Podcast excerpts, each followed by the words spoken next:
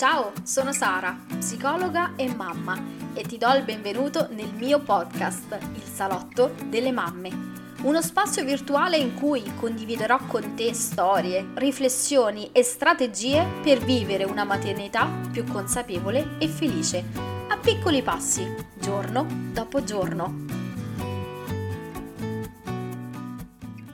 Ciao e benvenuta o bentornata nel salotto delle mamme. Nell'episodio di oggi vorrei soffermarmi sul rientro a casa e nello specifico su ciò che oggi puoi fare e decidere in vista del tuo rientro a casa o almeno orientativamente puoi iniziare a organizzare. I suggerimenti che oggi andrò a condividere con te in realtà sono un mix tra la mia esperienza personale e professionale perché questi suggerimenti sono basati in primis sulla mia esperienza esperienza personale che ho quindi testato io stessa sulla mia pelle, ma sono anche i suggerimenti che in realtà condivido sui social, ai corsi preparto, condividevo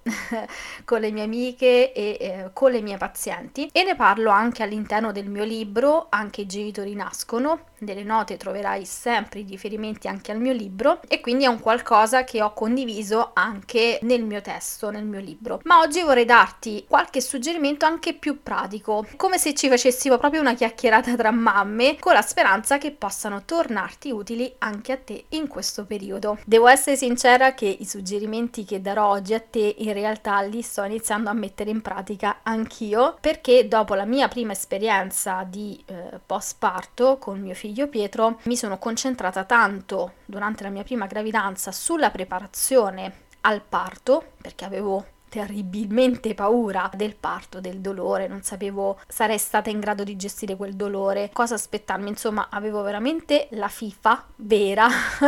del parto e quindi mi sono preparata tantissimo sul parto, ma non ero pronta sul post parto, cioè sì, mi immaginavo qualcosa di molto caotico, molto confusionario, eh, tante persone in casa, però non immaginavo tutto quello che poi ho realmente vissuto io spero quindi che questi suggerimenti possano tornarti utili e questo episodio lo immagino proprio appunto come una chiacchierata in vista del rientro a casa, veramente come se fossero dei suggerimenti che ti dà una carissima amica. Il primo suggerimento che voglio darti è quello di iniziare a creare con il tuo partner il vostro villaggio. Avrai sentito sicuramente dire quanto sia importante avere un villaggio che supporti i neogenitori, specialmente le neomamme, nel primo periodo dopo il parto e il mio suggerimento è proprio quello di iniziare a pensare a quali persone della vostra famiglia effettivamente potranno aiutarvi. Chi potrà aiutarti concretamente in casa, chi con i pasti, chi a fare la spesa, ma oltre ai parenti io il suggerimento che ti do è anche quello di iniziare a crearti un vero e proprio staff di parenti e di professioniste e professionisti del settore materno-infantile che possano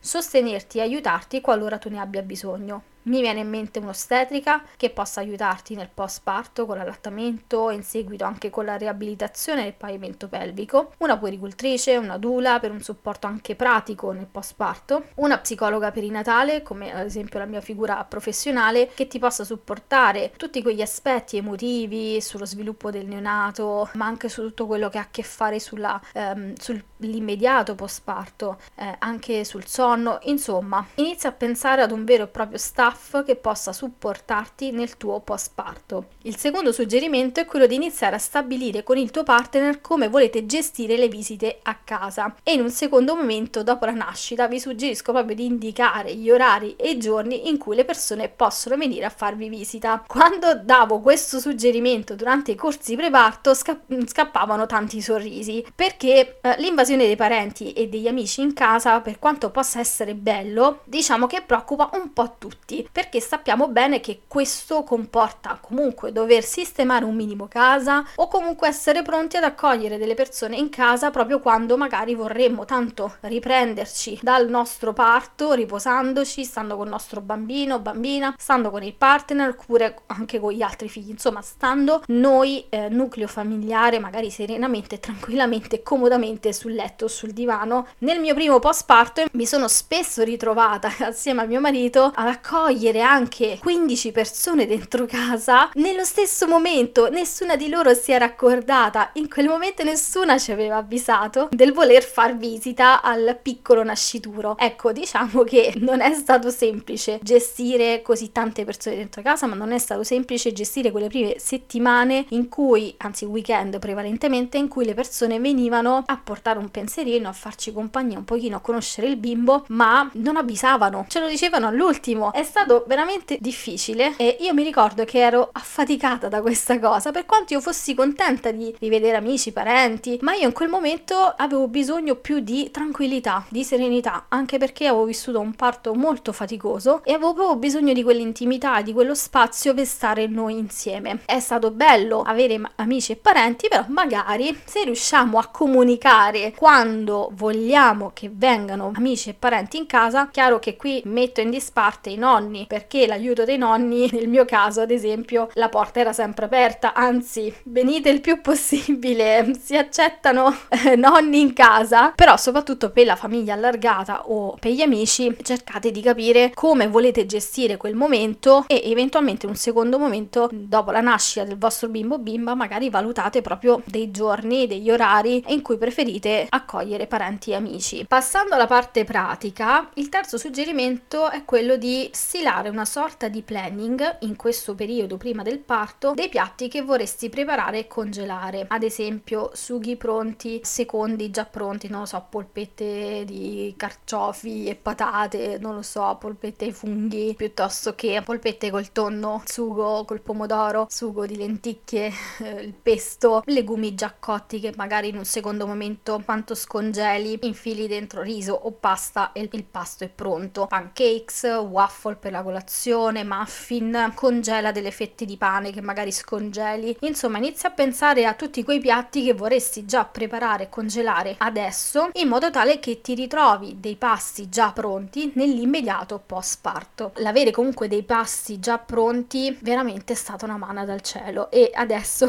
questa sarà una cosa che farò a breve, iniziare a stilare una lista dei piatti e dei pasti anzi che voglio avere già pronti nel congelatore in modo tale eh, da avere comunque delle riserve qualora ci siano quei momenti davvero difficili in cui nessuno ha il tempo e né la voglia di cucinare né io né mio marito perché magari siamo appunto presi eh, dai nostri figli. Quanto scongeliamo quello che abbiamo in freezer lo mettiamo su e mangiamo tutti e non ci si pensa più. Quarto suggerimento è quello di organizzare già i vestitini in base alla fascia di età 03 36 eccetera. Quindi organizza bene il fasciatoio dove vuoi mettere eh, i pannolini dove vuoi mettere le cremine dove vuoi mettere le riserve per pulire il nasino le garzine la fisiologica tutti i vestitini già pronti. Può essere un suggerimento banale. Dopo la mia prima esperienza di postparto in cui non avevo pronto praticamente nulla proprio perché mio figlio non mi ha avvisato che sarebbe arrivato prima del previsto comunque avere già lo spazio dei vestitini del fasciatoio già pronto in modo tale che quando rientrerai a casa sarà già tutto lì pronto e non dovrai cervellarti su dove mettere i vestitini non dovrai ricordarti dove avevi messo la scorta dei pannolini ma è già tutto lì pronto magari anche da un mese però ti permetterà di avere già tutto ben settato già tutto ben chiaro e organizzato in modo tale quanto tu vai prendi e infili i vestiti o fai il cambio del pannolino. Infine l'ultimo suggerimento è quello di organizzare proprio la casa di riorganizzare riordinare un po' la casa se ci sono degli spazi che sono ancora adesso un po' in disordine non lo fare nell'immediato post parto se senti la necessità fallo adesso. Approfittiamo della sindrome del nido in cui sentiamo la necessità di fare un po' di decluttering e sistemare gli spazi. Quindi approfitta di questa necessità di creare spazio fisico che poi in realtà è anche interno proprio perché eh, sentiamo il bisogno di preparare la nostra casa ad accogliere il bambino o la bambina che sta per arrivare. Fatti aiutare da una persona esterna o da un membro della tua famiglia o dal partner insomma come vuoi tu. L'importante è che non ti affatichi troppo. Se vuoi fai questa cosa a piccoli pezzetti quindi dedicati magari a ogni giorno a una cosa diversa. E in un secondo momento l'altro suggerimento e quindi anche qui fa parte un po' in realtà del villaggio di persone che andrai a costruire prova a pensare a chi ti possa aiutare per le pulizie in casa. Nei primi mesi di vita specialmente i primi 40 giorni dopo il parto ma io ti ti suggerisco anche nei, proprio nei primi 3-4 mesi di vita del tuo bambino o bambina, che sia una persona esterna, che sia una persona della tua famiglia, sarà importante avere una persona che possa aiutarti anche con le pulizie in casa, perché in questo momento, soprattutto poi nell'immediato post parto, la priorità è un'altra. In questo momento ciò che è importante è che tu possa riposare il più possibile e possa dedicarti al tuo bambino o alla tua bambina. Io spero che questi suggerimenti ti